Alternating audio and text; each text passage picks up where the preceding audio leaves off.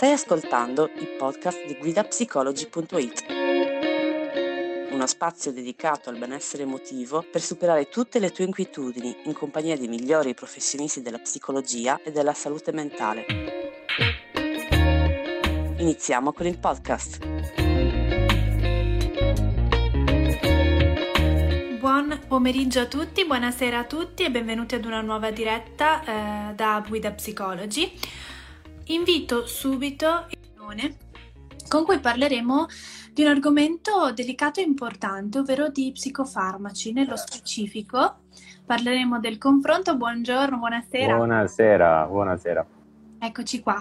Stavo appunto introducendo l'argomento della nostra diretta insieme, parleremo di psicofarmaci e nello specifico del confronto tra psicofarmaci e terapia in relazione eh, all'ansia.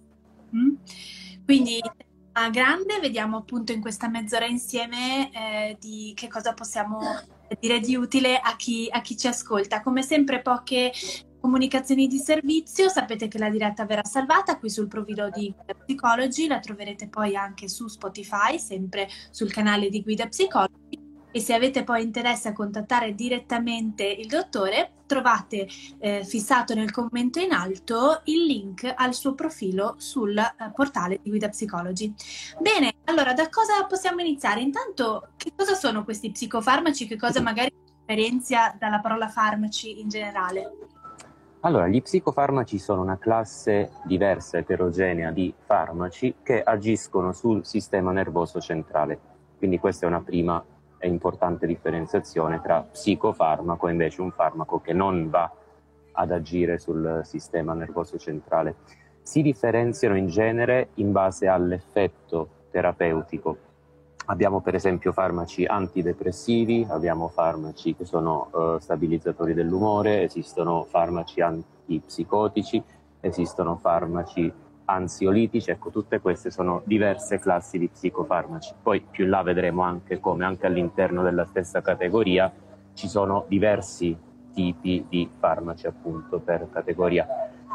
Comunque la differenza principale tra un farmaco e uno psicofarmaco è il sito d'azione, quindi eh, lo psicofarmaco va ad agire direttamente sul sistema nervoso centrale ed è capace di uh, modificare, anche se questo termine va preso con le pinze, pensieri, emozioni e comportamenti. Mm-hmm. Allora, vediamo un po', partiamo dagli antidepressivi che sono una categoria di farmaci molto molto interessanti perché uh, gli antidepressivi ovviamente si usano per i disturbi dell'umore, quindi per i disturbi depressivi, ma si usano anche per i disturbi d'ansia e spesso la domanda che viene fatta è ma se io soffro d'ansia perché mi date il farmaco antidepressivo? Vuol dire che sono anche depresso oltre a soffrire d'ansia? La risposta è no, cioè non necessariamente, poi ci può essere una depressione in comorbilità, ma non è detto che la persona sia, soffra di depressione. Semplicemente si è scoperto che la stessa categoria di farmaci agiva sia sulla depressione che sull'ansia. Quindi oggigiorno eh, alcuni antidepressivi, in particolare gli SSRI, sono molto usati, sono ampiamente utilizzati nel trattamento dei disturbi d'ansia.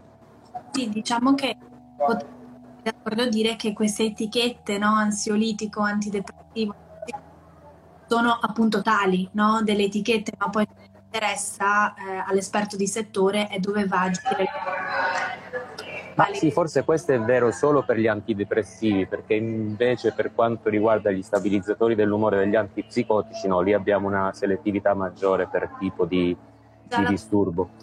Come farmaci antidepressivi, assieme agli SSRI, ci sono anche gli IMAO. Gli IMAO funzionano così, in pratica vanno a inibire gli enzimi che dovrebbero degradare i neurotrasmettitori come la serotonina, la noradrenalina e in questo modo riescono a prolungare, o meglio ad aumentare il quantitativo di neurotrasmettitore stesso. L'assunto alla base qual è? Maggiori livelli di serotonina o di noradrenalina, maggiore eh, benessere psicologico. Poi anche qui in realtà, specialmente negli ultimi anni, la ricerca eh, ancora si fa queste domande perché prima l'avevano dato per scontato questa associazione, adesso si è visto che in realtà non è così. Per esempio ci sono pazienti che soffrono di un disturbo depressivo e che non hanno livelli inferiori di, di serotonina. Quindi si è capito che funzionano, non si è capito ancora in toto come funzionano e questo è vero in tanti campi nella, med- nella medicina. Un'altra classe di farmaci antidepressivi sono i TCA, i triciclici, che inibiscono la ricaptazione del neurotrasmettitore, ossia cosa succede? I neuroni comunicano tra di loro, se questi sono due neuroni c'è uno spazio qui in mezzo che si chiama spazio intersinaptico, intersinaptico quindi il neurone A, diciamo, sgancia un po' di neurotrasmettitore e il neurone B se lo mangia. Dopodiché il neurone A riprende il neurotrasmettitore che il neurone B non è riuscito ad assorbire e se lo tira su. Questi farmaci lavorano come? Lavorano tappando questo neurone qui e allora nello spazio intersinaptico le sostanze, i neurotrasmettitori possono circolare più a lungo e il neurone B ha più tempo per consumare il, il neurotrasmettitore. Stessa azione hanno anche gli SSRI dei quali appunto parlavo prima. Gli SSRI eh, a differenza dei TCA si è visto che hanno un migliore profilo di tollerabilità quindi sono tollerati meno dai pazienti e soprattutto hanno anche molti, molti meno effetti collaterali. Ne hanno qualcuno, a dire il vero, ma tendono poi a sparire nel giro di, di poco tempo. Per esempio gli antidepressivi SSRI eh, usati nel disturbo di panico, che è un disturbo d'ansia appunto, hanno un effetto paradosso, ossia il paziente inizia a prendere eh, per esempio la paroxetina, che è un SSRI molto usato per il disturbo di panico, e nelle prime settimane si può assistere addirittura a un peggioramento dei sintomi di panico. Terminate queste due settimane invece si va verso il miglioramento. Per ovviare a questa, uh, a questa uh, scomodità, in genere nella prima fase agli SSRI si abbinano anche gli ansiolitici che vanno un po' invece a modulare questo effetto paradosso degli SSRI nelle, nelle prime settimane. Assieme agli SSRI ci sono anche gli SNRI che agiscono sia sulla serotonina come gli SSRI, ma anche su un altro neurotrasmettitore che si chiama noradrenalina.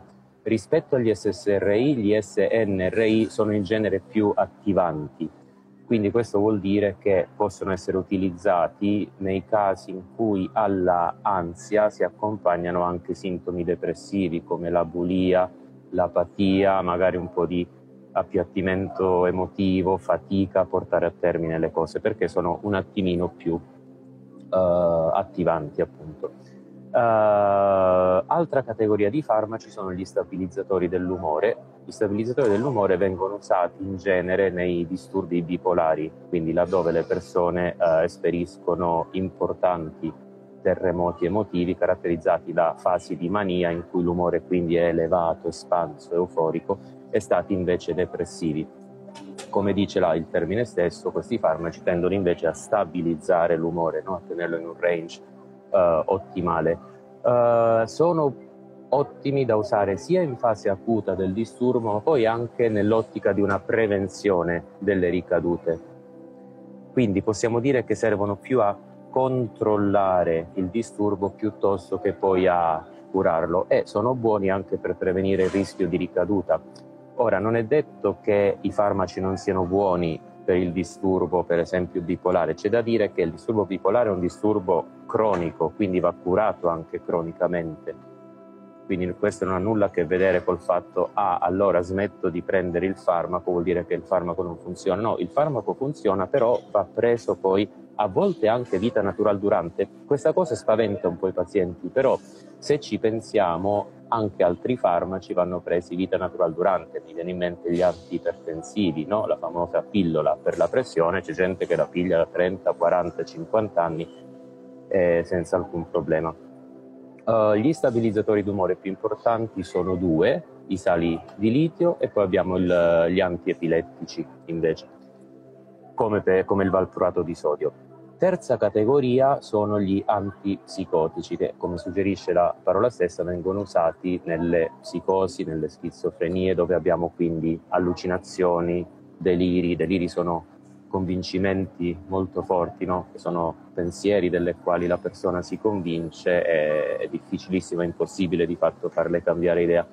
Mm, gli antipsicotici funzionano molto bene su allucinazioni e deliri, funzionano un po' meno invece su quelli che vengono chiamati sintomi negativi delle psicosi, ossia il ritiro sociale, l'appiattimento emotivo, la letargia, eccetera. Anche qui abbiamo due classi di antipsicotici, abbiamo quelli tipici e quelli atipici. Quelli tipici in genere hanno, danno maggiori effetti collaterali rispetto agli atipici. Sintomi collaterali tipici degli antipsicotici tipici, scusate il gioco di parole, sono per esempio sin, eh, le, i, le, sindromi extrapiramidali o le discinesie tardive, quindi uh, possono dare tremori, si somigliano molto ad un parkinsonismo quasi. Invece i, gli antipsicotici di seconda generazione o atipici ecco, sono più selettivi e sono anche meno tollerati dal paziente e presentano meno anche questi effetti collaterali rispetto agli antipsicotici di prima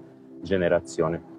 Anche qui gli antipsicotici funzionano bene sia in fase acuta, sia in fase di mantenimento, sia in fase di prevenzione delle ricadute. Uh, possono essere somministrati anche in una formulazione che si chiama depot, ossia una volta appurati i livelli ottimali di farmaco per la persona, si fa una iniezione singola al mese di solito che poi ha un rilascio continuo prolungato nel tempo. Questo qui ovviamente mh, mm, è molto comodo per il paziente, pensiamo a quei pazienti che magari fanno fatica a ricordare di dover prendere lo stesso farmaco alla stessa ora, eccetera, eccetera, e migliorano anche la compliance, no? quindi sono sono molto molto vantaggiosi. L'ultima classe di farmaci antidepressivi sono gli ansiolitici e assieme agli ansiolitici si mettono assieme anche gli ipnotici. La classe di ansiolitici più famosa sono le benzodiazepine. Le benzodiazepine funzionano in maniera mm, povera, spiegata in maniera povera, andando a mh, mm, potenziare l'attività di un neurotrasmettitore che si chiama GABA. Il GABA è il neurotrasmettitore inibitorio del sistema nervoso centrale, è quello che ci calma. Gli ansiolitici hanno effetti ovviamente sull'ansia, l'effetto si chiama ansiolitico appunto, poi hanno anche effetti anticonvulsivanti, hanno effetti ipnotici, infatti alcuni ansiolitici vengono usati nel trattamento delle insonnie e infine anche hanno un effetto miorilassante. Infatti non è raro che anche l'ortopedico prescriva gli ansiolitici, non è raro che il dentista eh, prescriva degli ansiolitici. Eh, una pecca delle benzodiazepine è che eh, non vanno usate per troppo tempo. Se ne raccomanda un uso fino a otto settimane, salvo casi particolari. Perché? Perché dopo le otto settimane di media si è visto che eh, danno luogo a fenomeni di abituazione, di tolleranza, ossia la persona si abitua alla sostanza e la sostanza non inizia a fare più effetto, il farmaco non inizia più a fare effetto. Allora lì la persona magari inizia un po' a aumentare eh, la dose. Possono dare dipendenza se usati male e può comparire quella che viene chiamata anche sindrome da sospensione, ossia se c'è una sospensione immediata del farmaco perché per esempio il paziente di testa sua decide di non prendere più eh, la benzodiazepina, i sintomi possono tornare, ma addirittura possono tornare più prepotenti di prima. E si è visto anche perché questo succede. Quando noi cominciamo a prendere benzodiazepine, cosa succede?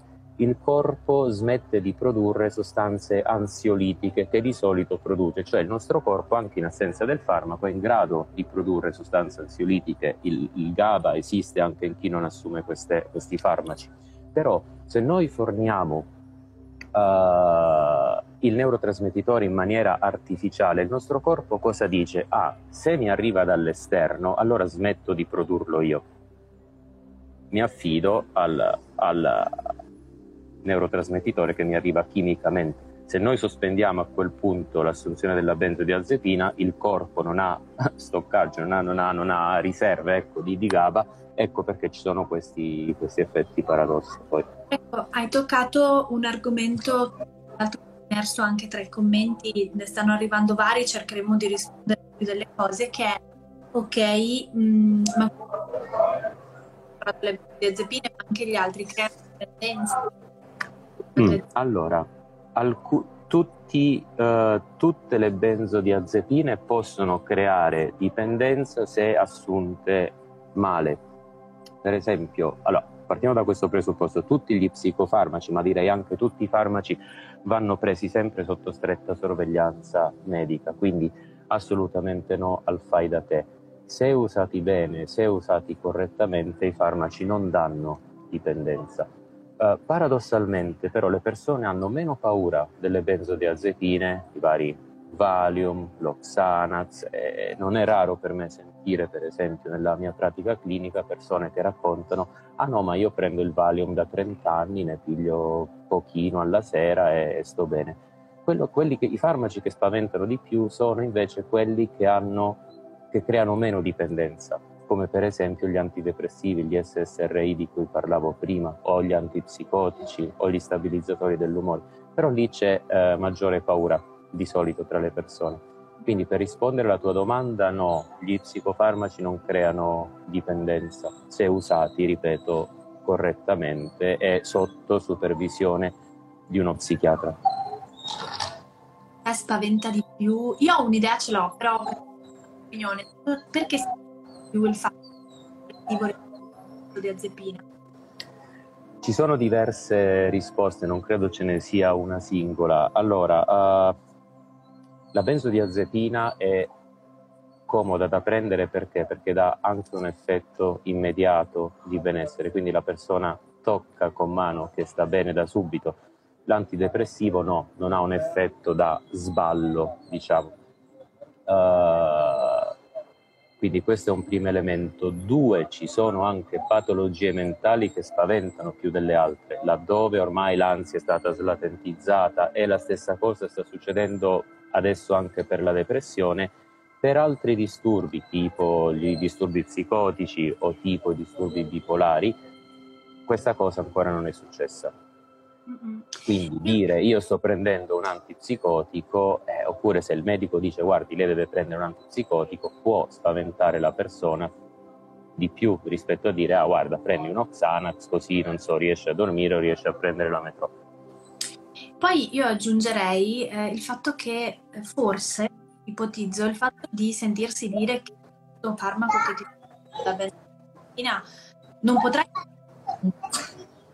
perché ci sono tutti gli effetti di cui abbiamo parlato, in qualche modo sicura rispetto ad un farmaco che invece proprio perché non ha tutti quegli effetti collaterali può essere assunto per molto più lungo tempo, no? Quindi l'idea che sia des- designato ad un periodo specifico non qualcosa che ora in avanti mi porterò dietro, credo in qualche modo sia rassicurante. Chiaro. Mm. Ok, e mh, mm, appunto un'altra domanda che ci, ci potrebbe venire chiesta è questi farmaci che cosa cambiano? C'era anche una domanda che chiedeva agiscono sulle emozioni, agiscono sui pensieri, sulla personalità. Eh, come potremmo raccontarla a chi ci ascolta questo? Allora, uno dei timori più grandi delle persone che si accingono a prendere uno psicofarmaco è questo, è l'idea che lo psicofarmaco possa cambiare la personalità, cioè non sarò più me stesso, non sarò più padrone dei miei pensieri, delle mie emozioni, dei miei comportamenti. Nulla di più falso. Non esiste a oggi eh, farmaco che sia in grado di cambiare la personalità, fosse solo anche perché la personalità, soprattutto nella sua componente temperamentale, è qualcosa che è molto resistente al cambiamento, quindi non esiste un farmaco che possa provocare ecco, una alterazione di, di, personalità. I farmaci invece vanno a lavorare sui sintomi, ecco, quindi se una persona soffre di ansia, il farmaco va a lavorare specificamente sull'ansia, quindi diminuisce i livelli di ansia, però ecco, la persona resta sempre se stessa. Mm. Ok, quindi anche questo direi che mh, mm, può giungere come rassicurante. Bene, e quindi la psicoterapia in tutto questo dove, dove la collochiamo? Va affiancata, non va affiancata? Cosa, cosa possiamo dire? Dipende dai casi. Allora, uh, Facciamo un paio di esempi giusto per capire. Allora, immaginiamo un paziente con crisi acuta, con una psicosi acuta che presenta un quadro di allucinazioni, eh, deliri, eloquio disorganizzato, grave compromissione anche di quello che gli viene detto, è chiaro che lì la psicoterapia non può intervenire in prima istanza, ossia il paziente va trattato subito farmacologicamente, una volta che almeno i sintomi positivi sono eh, regrediti un po', a quel punto si può intervenire con la psicoterapia. La stessa cosa vale anche per i disturbi dell'umore, per esempio una persona che è in fase di mania, per esempio, dove si sente benissimo l'umore alle stelle, di fatto rifiuta ogni forma di aiuto. La persona che in mania mai al mondo si sognerebbe di sollevare il telefono e dire ah, oggi vado dallo psicoterapeuta perché sto troppo bene, no, tutt'altro. La stessa cosa può succedere anche in alcune forme di depressione. Pensiamo per esempio alle depressioni con caratteristiche psicotiche. Ecco, in questi casi di solito si comincia con un trattamento farmacologico una volta che alcuni dei sintomi che impediscono al paziente di accedere alla psicoterapia sono rientrati, si mantiene il trattamento farmacologico e a questo si accompagna la psicoterapia. Ci sono invece situazioni in cui l'utilizzo dei farmaci non è necessario e lì in quei casi si può intervenire con la psicoterapia. Uh, tanti disturbi d'ansia guariscono senza l'ausilio di farmaci. Uh, ovviamente la psicoterapia a livello concettuale per il paziente significa impegno, laddove invece il farmaco deresponsabilizza. Perché? Perché io affido alla pillolina, ecco, la cura per la mia ansia. La, la psicoterapia non, non, ragiona così. Quindi l'ansia, chiaro, può essere spenta uh, chimicamente, la psicoterapia invece lavora sulle condizioni contestuali che fanno, stanno un po' dietro l'ansia. È un po' come dire, eh, se io ho mal di denti perché ho una carie, posso prendere un antidolorifico. Sì, l'antidolorifico spegne il dolore, se però il mal di denti è dovuto appunto a questa carie e non vado a capire che sotto c'è una carie e questa carie va, eh, va curata, facciamo un buco nell'acqua. E infine poi ci sono situazioni dove farmacoterapia e psicoterapia possono essere usati contemporaneamente. Pensiamo per esempio ad un paziente con grave agorafobia che fa fatica, non dico ad uscire di casa, ma addirittura dalla sua camera e per motivi vari non può fare psicoterapia online e vuole recarsi dallo studio del terapeuta e non può farlo, il farmaco può costituire un aiuto al paziente per farlo uscire di casa, iniziare la terapia, poi portare avanti eventualmente eh, sia la parte farm- di farmacoterapia appunto che di psicoterapia. L'errore nel quale non dobbiamo cadere né noi psicoterapeuti da una parte né gli psichiatri dall'altra è dire ah no, uh, lo psicofarmaco vince sulla psicoterapia o viceversa. Sono due strumenti eh, che sono utili, utilissimi al benessere del paziente Ovviamente poi ci sono tutta una serie di condizioni eh, che vanno valutate perché per esempio alcuni pazienti non possono prendere psicofarmaci eh, perché magari hanno altre condizioni o stanno assumendo farmaci che andrebbero a interagire negativamente con gli psicofarmaci, quindi poi ogni caso va giudicato a sé. È l'alleanza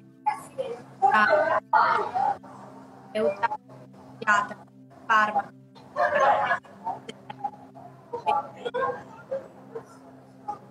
ti ho perso per un secondo. Dicevo che è l'alleanza tra psicoterapia e psicofare diventa vincente. Assolutamente sì, per tanti disturbi psichiatrici anche le, le linee guida della NICE suggeriscono che l'interazione tra psicoterapia e farmaci produce un effetto più rapido produce un effetto anche più, più duraturo. Eh, prima parlavamo di dipendenza dai farmaci, dobbiamo stare attenti perché anche la psicoterapia può dare dipendenza, ossia ci sono persone che non lascerebbero più il loro psicoterapeuta, no? sono le classiche persone che dicono ah no ma io ci vado da dieci anni, una volta al mese devo andare lì, anche lì un bravo terapeuta deve dirizzare le antenne e dire no, fermi tutti, non serve più fare psicoterapia perché anche quella può rappresentare una sorta no, di, di, di, coperta di Linus per il paziente. Eh, quindi ecco, non solo i farmaci, ma anche la terapia può dare dipendenza, o piuttosto ci sono i pazienti che continuano a mandare messaggi al terapeuta per informarli su tutto quello che stanno facendo e, e lì ogni caso va valutato no, a sé e, e, e, parlare, discutere col paziente anche di, di, questo rischio. Prima o poi la terapia deve finire. Ecco, cioè, se una terapia è infinita vuol dire che non sta funzionando se io dicessi, ah ma sai, vado dal fisioterapista da vent'anni perché ho un problemino alla spalla, mm, tutti storceremmo il naso, diremmo ma questo fisioterapista sta lavorando bene, come mai, cioè cosa succede alla tua spalla? E la stessa cosa succede con la psicoterapia. Certo. A un certo punto deve terminare, o quando ovviamente il paziente sta bene. E Cosa possiamo dire a quelle persone che magari stanno assumendo psicofarmaci, stanno andando in psicoterapia, stanno meglio e dicono ho paura che se smetto lo psicofarmaco ritorno indietro. Potrebbe accadere questo? Come funziona?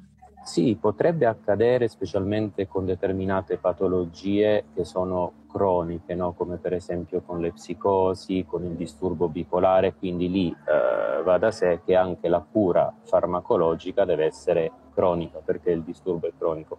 Uh, le ricadute ci possono essere io quello che dico sempre ai miei pazienti è, è un po' come dire ho avuto la febbre, ho avuto l'influenza, adesso ho paura che mi torni. Sì, può tornare, così come un disturbo di panico può tornare dopo, non so, vent'anni dal, dal primo esordio.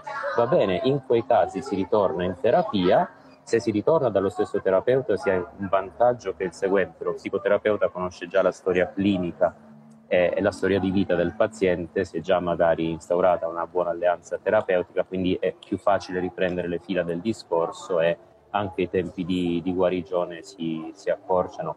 A me è capitato con diversi pazienti che a distanza di uno, due, tre anni siano tornati di nuovo perché si ritrovavano in un periodo particolare della loro vita, avevano bisogno di una di un percorso di, di, psicoterapia e a quel punto ecco, si, si ricomincia, si ricomincia ecco, non si parte da zero perché ovviamente già un buon lavoro è stato fatto prima, quindi poi si va, si va molto più rapidi.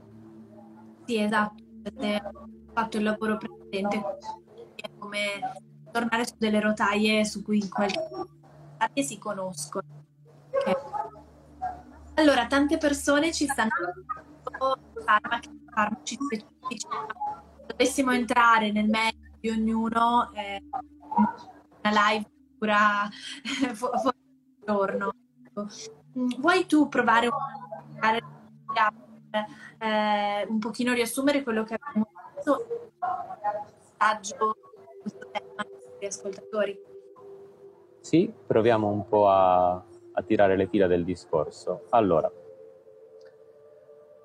Abbiamo detto cosa sono, siamo partiti dal definire cosa sono gli psicofarmaci, quindi sono farmaci che agiscono sul sistema nervoso centrale andando ad alterare la quantità di neurotrasmettitore presente.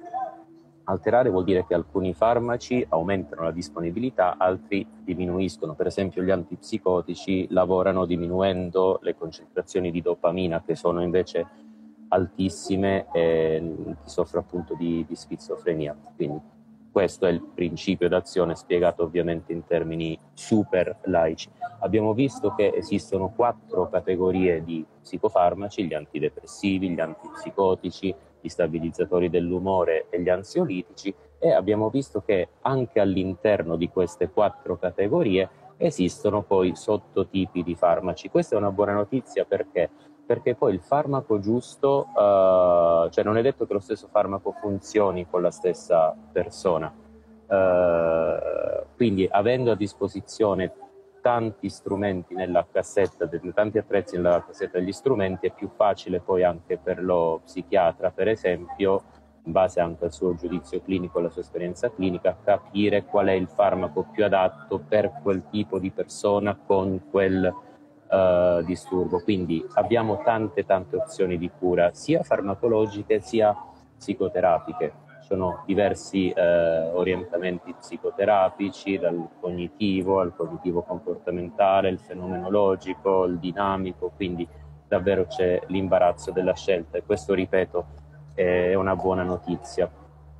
Sì. Uh, abbiamo detto anche che gli psicofarmaci possono dare dipendenza se usati male, ma che eh, non ne danno se prescritti innanzitutto da, innanzitutto da un medico, può essere anche il medico di base, meglio ancora se è uno psichiatra perché ovviamente ha una competenza maggiore in, eh, in materia e che se usati bene non creano particolari problemi, non creano particolari disturbi. Abbiamo visto che alcuni psicofarmaci possono essere presi per un periodo di tempo e poi abbandonati, altri invece per disturbi mentali cronici vanno presi eh, per tutta la vita. Facciamo prima appunto l'esempio anche della pillola per la pressione, ecco anche quella lì va presa per tutta la vita e, e va bene, non c'è, nessun, non c'è nessun problema, non è quello un segno di dipendenza, quello non significa che il farmaco stia creando dipendenza.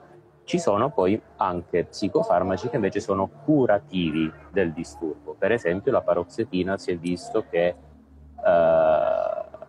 dà buoni effetti anche una volta che si è interrotta la, la somministrazione anche per tanto tempo. Ovviamente dobbiamo stare attenti a non ricadere poi nelle stesse dinamiche psicologiche o esistenziali che favoriscono il riemergere delle, dei disturbi mentali è un po' come dire, non so, mi bagno, mi raffreddo, piglio l'aspirina, il raffreddore passa, però poi ritorno sotto la pioggia. E allora lì mm, va bene, ok, puoi riprendere l'aspirina, però se capisci che ogni volta che finisci sotto la pioggia poi ti raffreddi, ecco, allora qui interviene la psicoterapia e per esempio si può ragionare su, su questi aspetti. Bene, bene, quindi una cosa che mi sembra importante dire è che comunque tutti i professionisti, se sono appunto bravi professionisti aggiornati, quindi sia lo psicologo saranno in grado di inviarvi l'uno all'altro qualora valutino che serva un consulto, una collaborazione con l'altro professionista. Quindi questo non è un qualche cosa che dovete capire voi eh, pazienti, ma che eh, vi, vi, potranno dare in sia che sia la base che sia lo psicoterapeuta lo psichiatra. Bene, allora io ti ringrazio per aver partecipato, per aver eh, condotto insieme alla diretta su questo tema così importante. Ricordo che eh, posso essere contattato direttamente attraverso il portale di Psychology, la diretta ora salvata qui sul profilo e poi verrà anche eh, pubblicata sul canale Spotify. Ringrazio io te per l'invito, è stato un piacere come sempre e spero di rivederti presto. A presto, buona serata. A presto, una buona serata. Speriamo che il podcast di oggi ti sia piaciuto. Ricorda che tutti questi temi sono disponibili sul nostro portale web guidapsicology.it. Inoltre puoi vedere il video completo sull'Instagram TV di Guida Psicology. Al prossimo podcast!